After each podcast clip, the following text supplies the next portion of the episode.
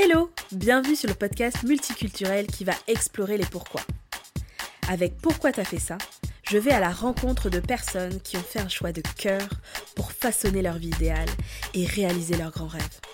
Mais c'est aussi le lieu pour se questionner sur certaines pratiques de mon domaine de prédilection, le marketing digital.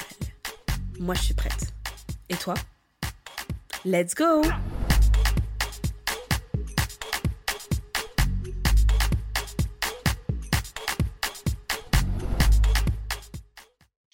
Hello, on se retrouve aujourd'hui pour euh, parler de Canva. Donc on va parler graphisme et euh, je vais un peu euh, vous dévoiler comment j'utilise Canva, à quel, pour quel objectif, avec en interne, en externe, etc. Euh, donc je vais pas revenir forcément en détail sur ce qu'est Canva parce que je pense que cet outil est largement utilisé. Euh, juste pour euh, résumer, Canva est un outil pour créer des visuels et cela permet de partir de templates. Il y a énormément de templates qui sont déjà créés pour des documents en ligne, mais aussi pour des documents à imprimer comme euh, des, affiches ou des flyers. Donc, euh, pour chaque type de document, vous avez accès euh, à une multitude de templates.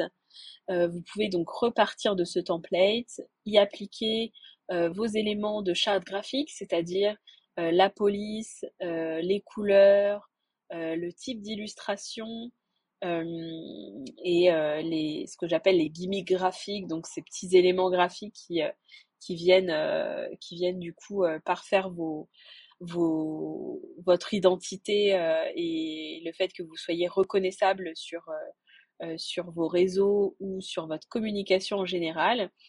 Euh, donc c'est un outil qui facilite grandement euh, la tâche aux personnes qui n'ont pas euh, de maîtrise des outils de graphisme tels que la suite Adobe avec Photoshop, Illustrator, etc.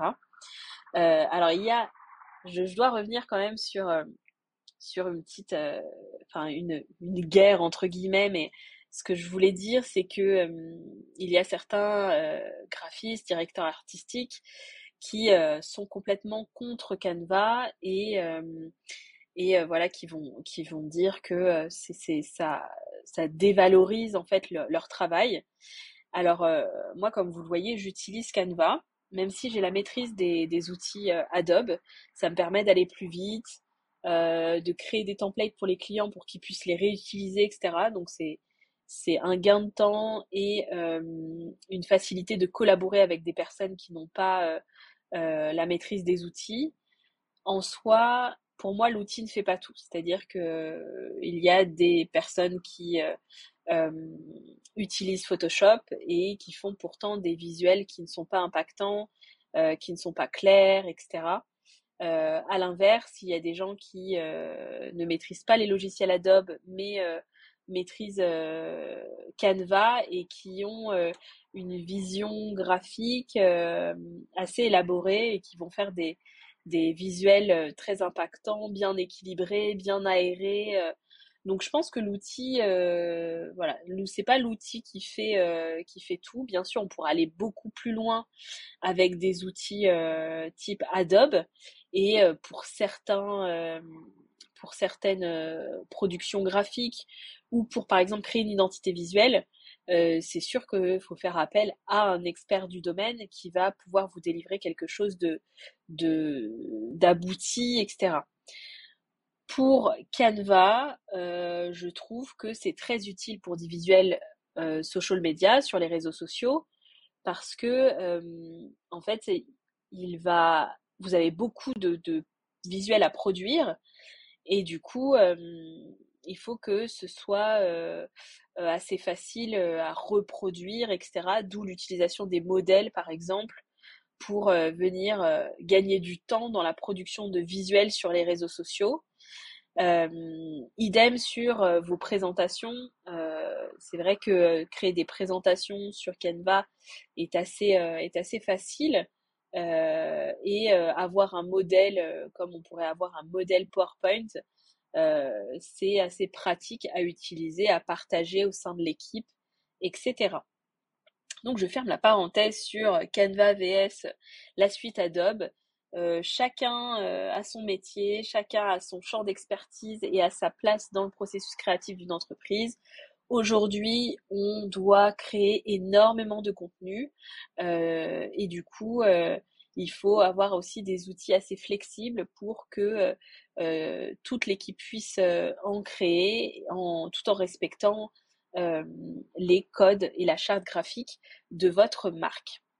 Donc comment moi j'utilise Canva? Euh, J'utilise d'abord en interne sur des présentations, euh, sur des présentations euh, du type présentation des objectifs ou présentation des projets de l'année 2023.